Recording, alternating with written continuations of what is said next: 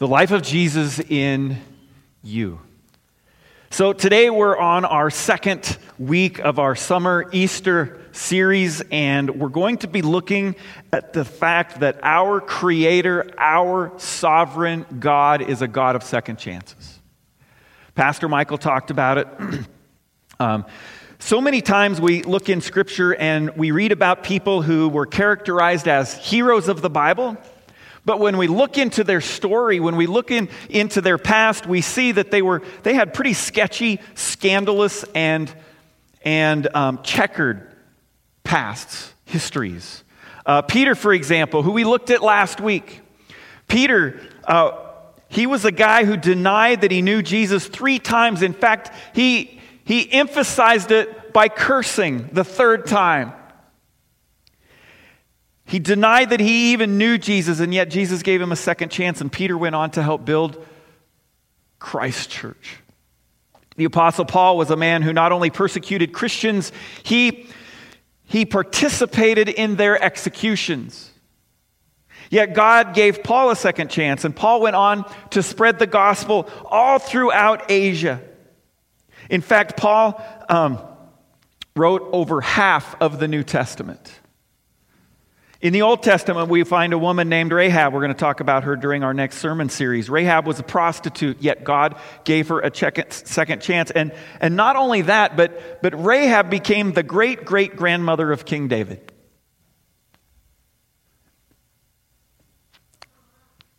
David himself, right, was an adulterer with the wife of a very close friend of his. Then, to cover all of that up, you probably know that he had her husband killed. So he committed murder. But remember what God said about David? Do you remember what he said? Who was David to God? Yes, a man after God's own heart. Did David not get a second chance? Absolutely, he did. And today we're looking at another second chance story, Matthew. Matthew was, as Pastor Michael and Daniel showed us, and Kelsey, Matthew was one of Jesus' disciples. He was one of the twelve. But Matthew had a scandalous history, and, and Pastor Michael talked about that, and there went like a page and a half of my notes, which actually kind of helps a little bit on time. But see, we need to remember as we're going through this that the Bible is not simply, simply an historical book because we're looking at history, we're reading about uh, people that lived and, and, uh, and served Jesus. It's also an eternal book.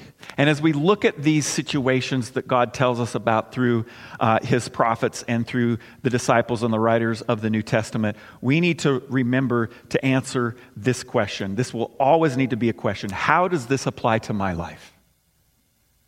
How does this apply to my life? The story of Matthew, how does it apply to my story? How does it apply to your story? So I want to start by looking at your story before I go to Matthew's story. Here's some questions that I want you to consider. Uh, answer these to yourself. What does God think of you? What does God think of you? What is God's opinion of you? When God sees you, does he only see your past or does he dream about your future? Does he just shake his head at all the mistakes that you've made and all the things that you've done or does he delight in who you're going to be and even who you are today? How you answer those questions will have a profound impact on how you see yourself and how you see God and how you will see the rest of the world. And I also wonder, I wonder why you're here this morning. Why did you come to church? Maybe you're here because you haven't been here in such a long time, you just couldn't stay away, and we're open, so you're here. That's wonderful. There are lots of reasons why people are here or why they're watching online. Uh, maybe you, uh, you are here because you want to hear something from God. Or maybe you're in a crisis or a dilemma and think that maybe God might have something to say about that. Or, or maybe you are just checking church off your religious to do list this week. You're, you're here out of duty or obligation. Maybe you have joined us out of curiosity.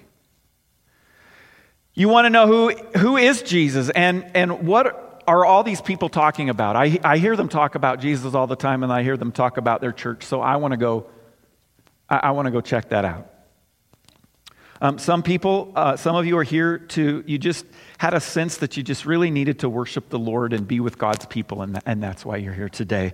Uh, regardless of the reason that you're here uh, in this service or you're watching online, I believe that you're here because God brought you here. God wanted you to hear the message that He's going to give you today. Whoever is watching, and whether that be today or maybe later today or in the future, maybe, maybe this is I don't know, maybe this is 2021 and you are watching this video on the North His website. God brought you there on that day to hear what He wants to say to you today. Now, I think one of the things that God wants you to hear, first and foremost, is that you are deeply loved by Him. You are deeply loved by Him. Oh, how He loves you and cares for you. God sees you, He understands you, and He most definitely knows you.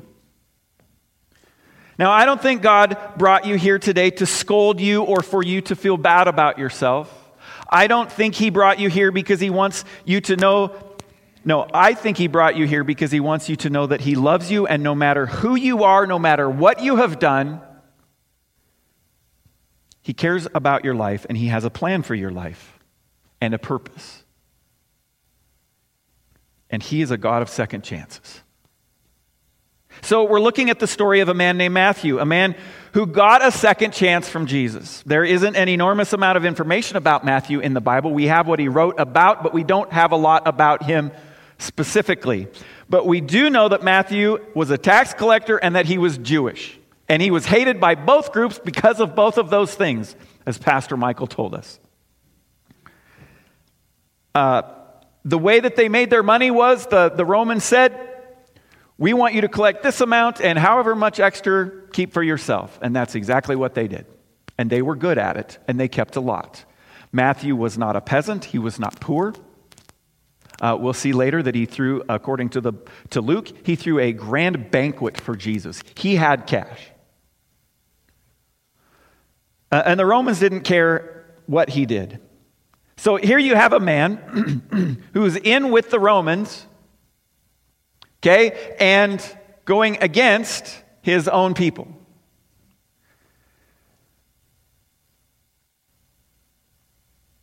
Um, so tax collectors' own people hated them because they were working for the Romans, and the Romans hated them because they were Jewish. So the only friends that a tax collector had was who? Other tax collectors right? We see this phrase, tax collectors and sinners. You're going to see it as we open up uh, the book of Matthew today. Uh, tax collectors were all known as liars who only lived for themselves. They were, their testimony was never accepted in a court of law.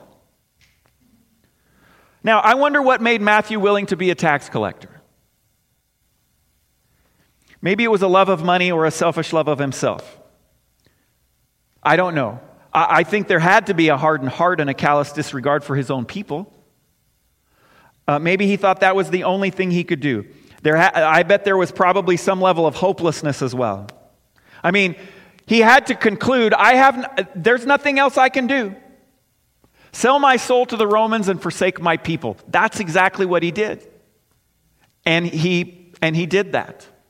And he went to work every day doing that. He, uh, may, I don't know. I might as well just get whatever I can out of this system while I can, and I really don't care what people think. I mean, that's kind of where it seems to me that Matthew was. In spite of all his money, and we've looked at this before too, in our own nation, people are this way. Despite of all of his own money, he was spiritually bankrupt. It would seem he really had no chance because he had been told, as all of the people in their culture were told, that a tax collector was a lost cause. They couldn't go to synagogue, they were not allowed to enter the doors, they were not allowed to go to temple.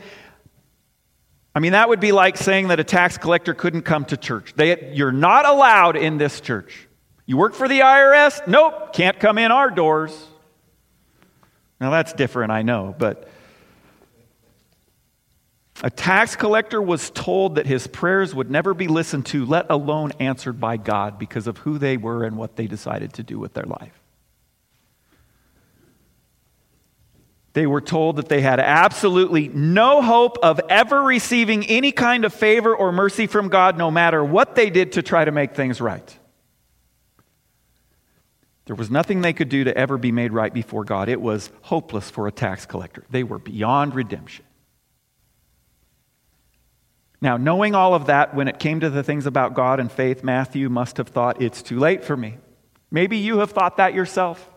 The things I've done, the things I've thought, the life I've lived, there's no way God would love me enough to forgive me, to give me a second chance. His only friends were people just like him, and everybody else hated him. Maybe you have felt that desperate and lost. Maybe that's you today.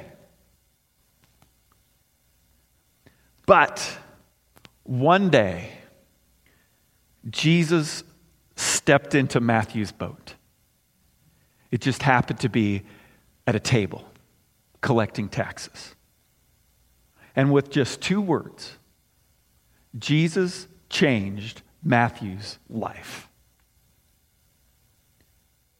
It was a common theme with Jesus, wasn't it? we saw it last week, and we're going to see it again today. And as we do, we're going to, we're to find four lessons from Matthew's encounter with Jesus. And the first lesson is this just as Jesus saw Matthew, Jesus sees me as I am. Write that in your notes.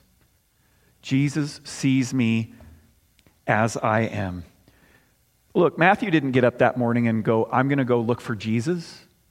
I'm going to go hunt him down. That's not what happened. He knew in his mind or thought in his mind that he didn't deserve anything from Jesus. He didn't deserve anything good. Jesus had been preaching and performing miracles in, in Matthew's own town, so Matthew knew who Jesus was. I mean, people talk. I'm sure word spread pretty quickly. But Matthew didn't go looking for Jesus, Jesus came looking for Matthew. Turn with me to Matthew chapter 9. Matthew is the first book of the New Testament, possibly the most often read book of the New Testament since its first. Although some may read that first chapter and go, uh, that book is not for me. If you can get past the genealogy, continue reading.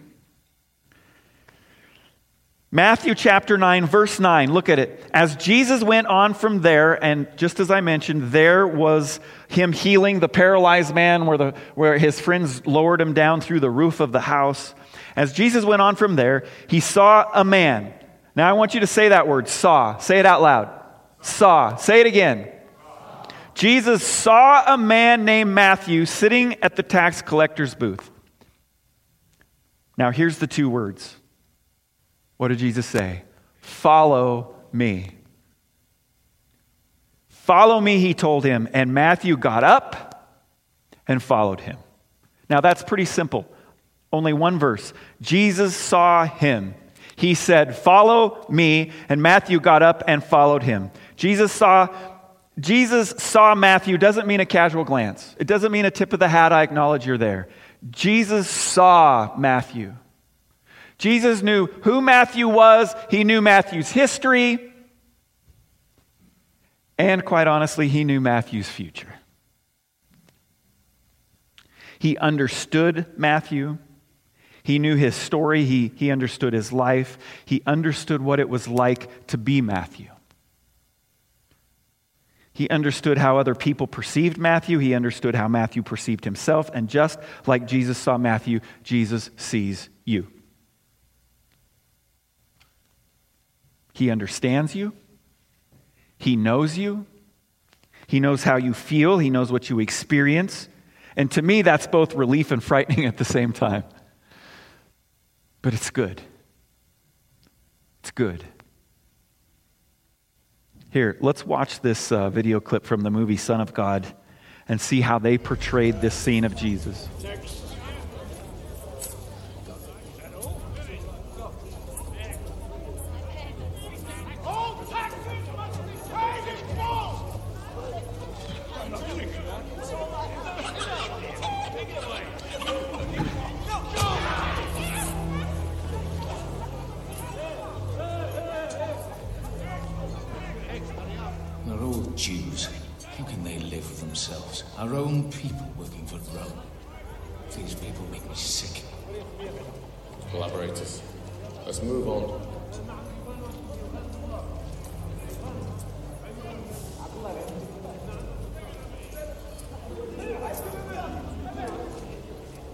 A stinking vermin. You should keep your distance. Two men went to the temple to pray.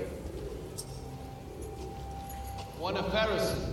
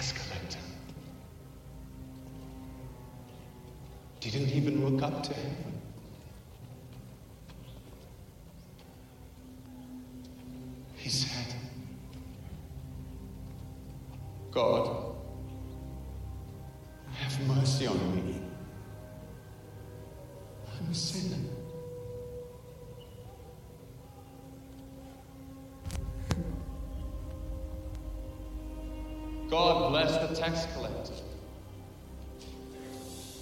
not the Pharisee. Anyone who praises himself will be humbled,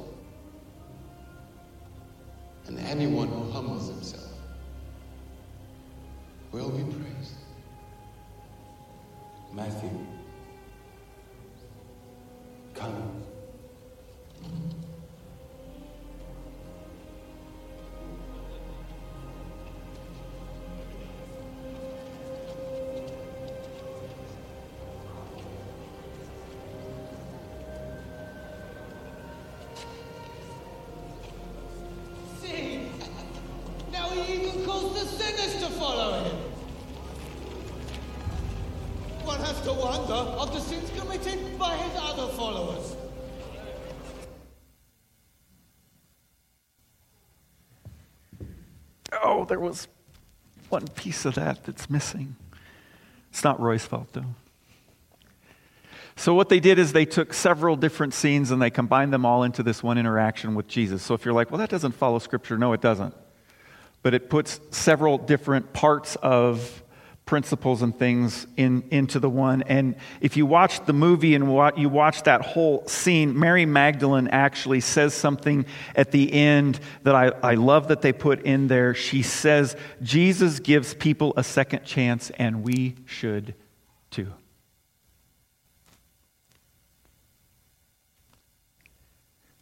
Jesus saw Matthew as he was. And Jesus sees us just as we are, and he still loves us. This is the second lesson we can learn. Not only does Jesus see me as I am, but Jesus loves me as I am. Jesus came to Matthew where he worked while he was working, while he was hurting people, and he loved him. No other rabbi in that day, no other religious person at that time would have risked his own reputation for the scandal that was happening in that moment when Jesus told Matthew to follow him and possibly, just as we saw portrayed there, put his arm around him as if to love him and care for him. No one else would have done something like that, but Jesus did. That tells me that Jesus is not afraid of sinners, he loves them. And he loves them just the way they are. Let's continue in verse 10. While Jesus was having dinner at Matthew's house, many tax collectors and sinners, we see those three words, tax collectors and sinners. It's just this big group of, of evil, unclean people in their day that they, would, they should not associate with, should not touch. They're lumped all together. Many tax collectors and sinners came and ate with him and his disciples. When the Pharisees saw this, they asked his disciples, Why does your teacher eat with tax collectors and sinners? They were shocked at what Jesus was doing. Because in their culture, similar to ours, to have a meal with someone indicated friendship, indicated love. It represents acceptance and it represents love. So, how could this self professed holy man be showing friendship and acceptance and love to someone who is unclean like a tax collector? But what an interesting progression of events, right? Jesus sees Matthew. He gets in Matthew's boat. He says, Follow me. And the next thing you know, Jesus was having dinner at Matthew's house. It's, it's like he, Jesus said, Matthew, follow me. And Matthew said, Where are we going? And Jesus said, I'm kind of hungry. Let's go to your house. Got anything to eat? I mean, doesn't that actually sound like something we should do? hey, come over and eat. So he leads Matthew back to Matthew's own house. Matthew, as Luke tells us, puts on a great banquet, a huge meal. He invites all of his tax collector and sinner friends to, sinner friends to come and meet Jesus, this guy who has extended love to him. So Jesus was caught fraternizing with the wrong crowd. It was a scandal to the religious leaders. I am so glad that Jesus sees me just as I am. I am so glad that he loves me as I am. And we also need to realize that Jesus calls us as we are. Jesus calls me as I am. He didn't tell Matthew to change anything about himself so that he could associate with him. Jesus said, Follow me. Follow me. In fact, look at verse 12. On hearing this, the complaint of the Pharisees, Jesus said, It is not the healthy who need a doctor, but the sick. But go and learn what this means. I desire mercy, not sacrifice, for I have not come to call the righteous, but sinners. So when Jesus says go and learn what this means, well, we should go and learn what this means. It was one of the ways that they interacted as rabbis. It's interesting. They would, they would answer a question with a question. Jesus was answering them with a, hey, look at, the, look at history. What we see Jesus doing here is he quotes a passage from the Old Testament, from the book of Hosea. If you've ever studied the book of Hosea, it is an unbelievable book of forgiveness, um, scandalous forgiveness, if I may use that word. Forgiveness that, uh, honestly, I think the best of us would possibly struggle with. But Jesus is saying, uh, he's speaking in shorthand. They knew the rest of the story behind the phrase, I desire mercy, not sacrifice. They had it memorized in their heads. They knew Jesus was rebuking them for merciless, heartless religion. God is speaking to hypocrites in Hosea 6 4 when he says, Your love is like the morning mist, like the early dew that just disappears. And then two verses later in verse 6, God says, For I desire mercy, not sacrifice. I desire acknowledgement of God rather than burnt offerings. I desire mercy. God desires loving kindness, good heartedness, and an attitude of love towards himself and others, not rote following of rules and regulations. He says, That's what I'm looking for. That's what Matthew needed. Matthew was in a pitiful state, he was lost, helpless and as cruel and as mean as he was, look what his life had become. It was pitiful, and God loved him. When God says, I desire acknowledgement of God, that doesn't just mean a tipping of the hat. Yep, thanks, God, I acknowledge you here. No. What it means is, I want you to know me personally and experientially, not just in theory. This is for your, your daily life. I, I want to change you. So, in other words, Jesus is saying to the Pharisees, I don't want your religion. I don't want your faithful church attendance and whatever else you are trying to do to attempt to appease me and earn your way to God. Jesus is saying, I want you to love me and I want you to love people. I don't want your rules, I want a relationship. And that's what Jesus called Matthew to. In, in the book of Isaiah, uh, God says a very similar thing. I have all of the sacrificed goats that I, it's not, I'm choking on your goats. I don't want your goats. I want you. I want you.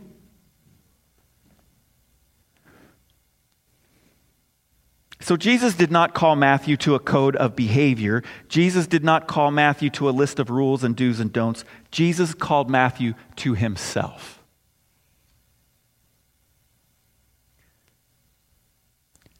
Jesus got in Matthew's boat, and then what did he do? He started getting Matthew out of the boat, didn't he? Like we talked about with Peter last week. So Jesus sees me as I am. Jesus loves me as I am. Jesus calls me as I am. But number four, Jesus won't leave me as I am. And it's up to him with me. It's not up to me with him to you. Sometimes that gets us in trouble. And it's hard. His invitation to Matthew was immediate, it was instant, and there were no conditions to it. It was mercy. It was mercy. He didn't make Matthew jump through a bunch of hoops before he could be his follower. He didn't make Matthew change his life before he could be his follower either. He didn't say, straighten it up and come see me in a week. He said, follow me. And Matthew did.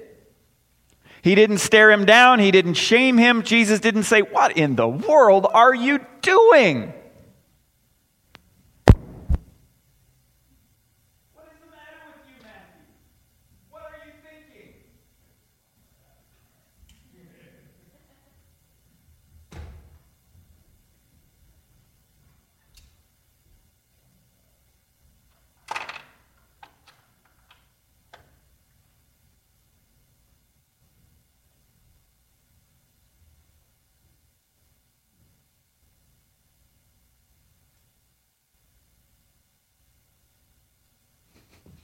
Are we back on? Okay. Jesus didn't say anything, any of those things. He just said, Follow me. In fact, follow me, and you know what? I'm going to help you take care of the rest. I'm going to grow you. I'm going to convict you of those things that are wrong. I'm going to teach you. Jesus changed Matthew's life. Matthew followed immediately, the Bible says. The call to Matthew was a picture of God's grace, and that same grace is available to every person listening today. Every one of us. Jesus says to you, just like he said to Matthew, follow me and I'll give you a whole new life.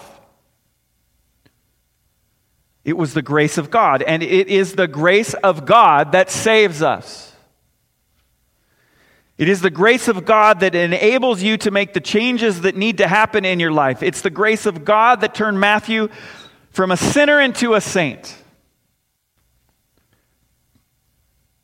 And it is that same grace of God that will change everything about you and me, and that will give you a second chance. God is the one who will do it.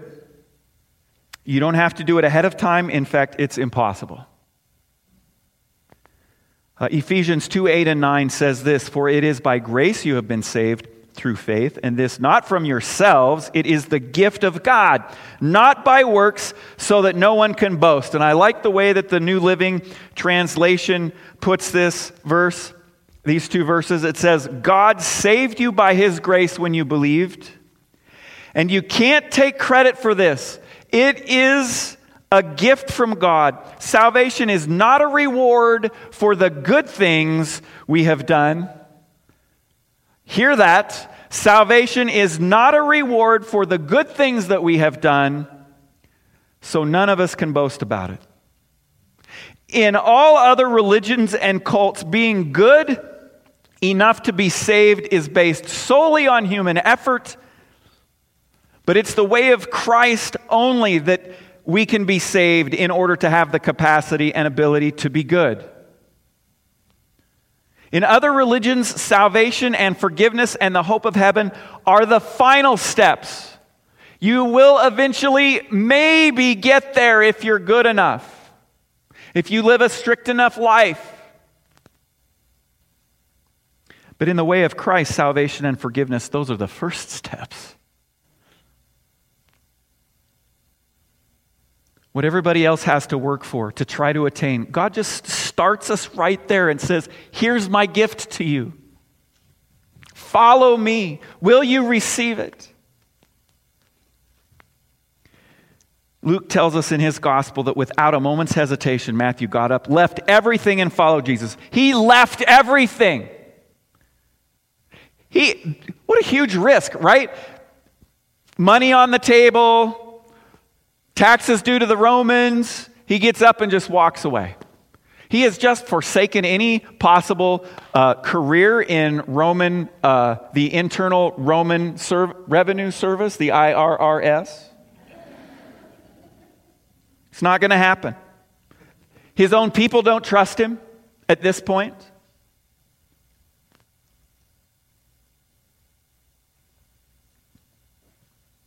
He was a man who had been told by his religious system that it was too late for him. You've gone too far. You've made too many mistakes. Case is closed. It's over. There is no hope. But what happened? Jesus. Jesus. And he responded to it. He left his guilt.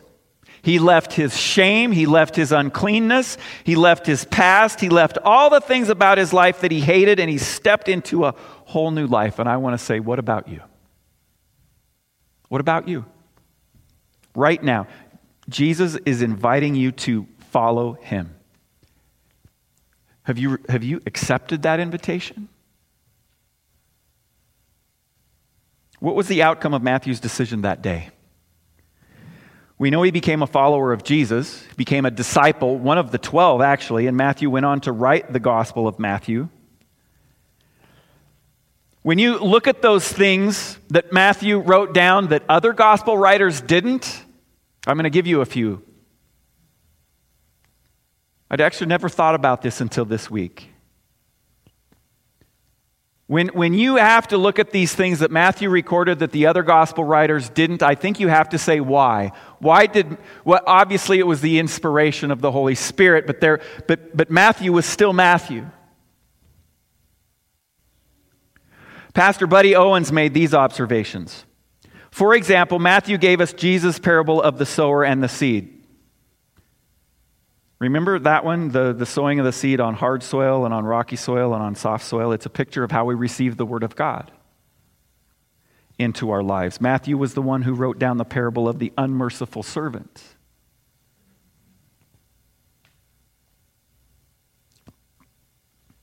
Matthew was the one who wrote down the parable of the pearl of great price. Suppose that meant a little bit to him. Matthew was the one. Matthew, the, tala- the tax collector, this guy with this horrible past, he gave us the Lord's Prayer. Matthew, the tax. Why can't I? Why I keep saying that? Matthew, the tax collector, is the one who wrote that prayer down. Matthew is the one who recorded the Sermon on the Mount, the most famous, wow, the most famous sermon in all history. When Jesus preached that sermon, the sermon that begins with what's called the Beatitudes, and the first line of the Beatitudes is this Blessed are the poor in spirit, for theirs is the kingdom of God. If anybody ever understood what it meant to be poor in spirit, it was Matthew. Right? Maybe that's you.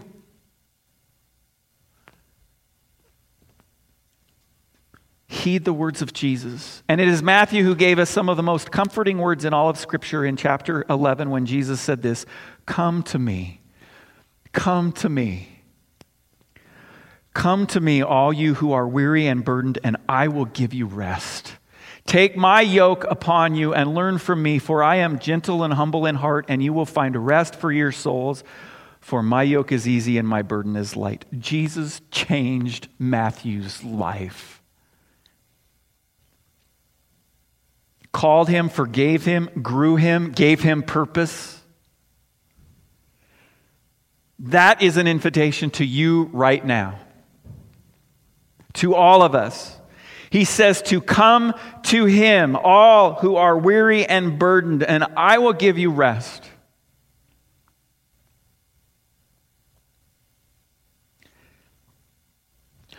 When I get a message from my son in law that says, Pray for Cassandra, she just messaged me that everybody's dying in her nursing home. They've lost five patients, another four are dying right now. She's been conscripted as a social worker, as a nurse's aide, because they're short staffed. 25% mortality rate in their nursing in their building right now. The only thing I can do is point her to Jesus. Because he's the only one that can give her rest and peace. It's the same for us. When you are weary and you are burdened, take Jesus' yoke upon you.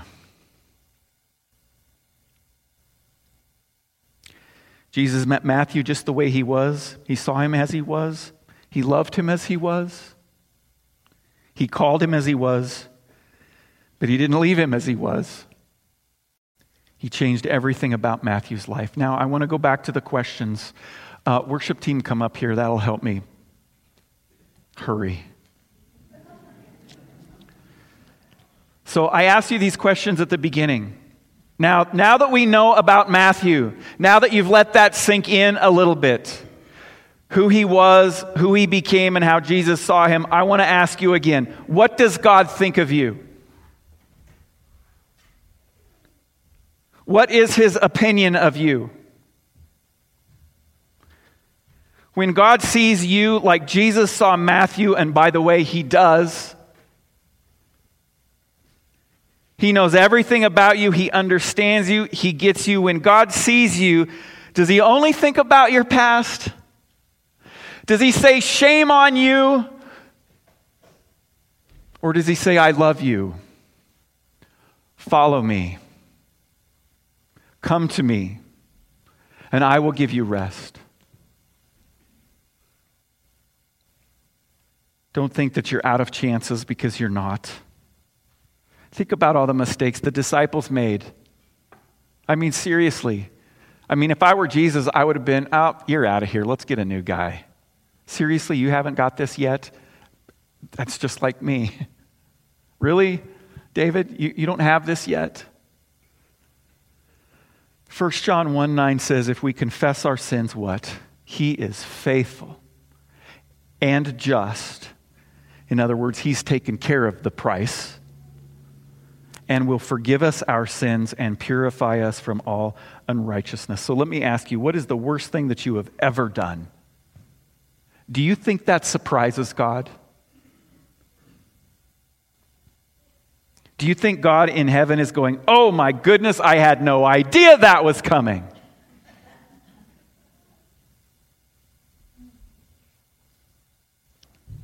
Do you really think that God doesn't know? he does. And yet he says to you, just like he said to Matthew, follow me. Nobody is beyond God's reach, nobody is beyond God's forgiveness. The most famous verse in the Bible, the one that we've heard so many times that I think maybe sometimes we don't actually hear it anymore. For God so loved the world that he gave his one and only son that whoever that whoever believes in him Are there any whoever's listening today? yeah, all of us.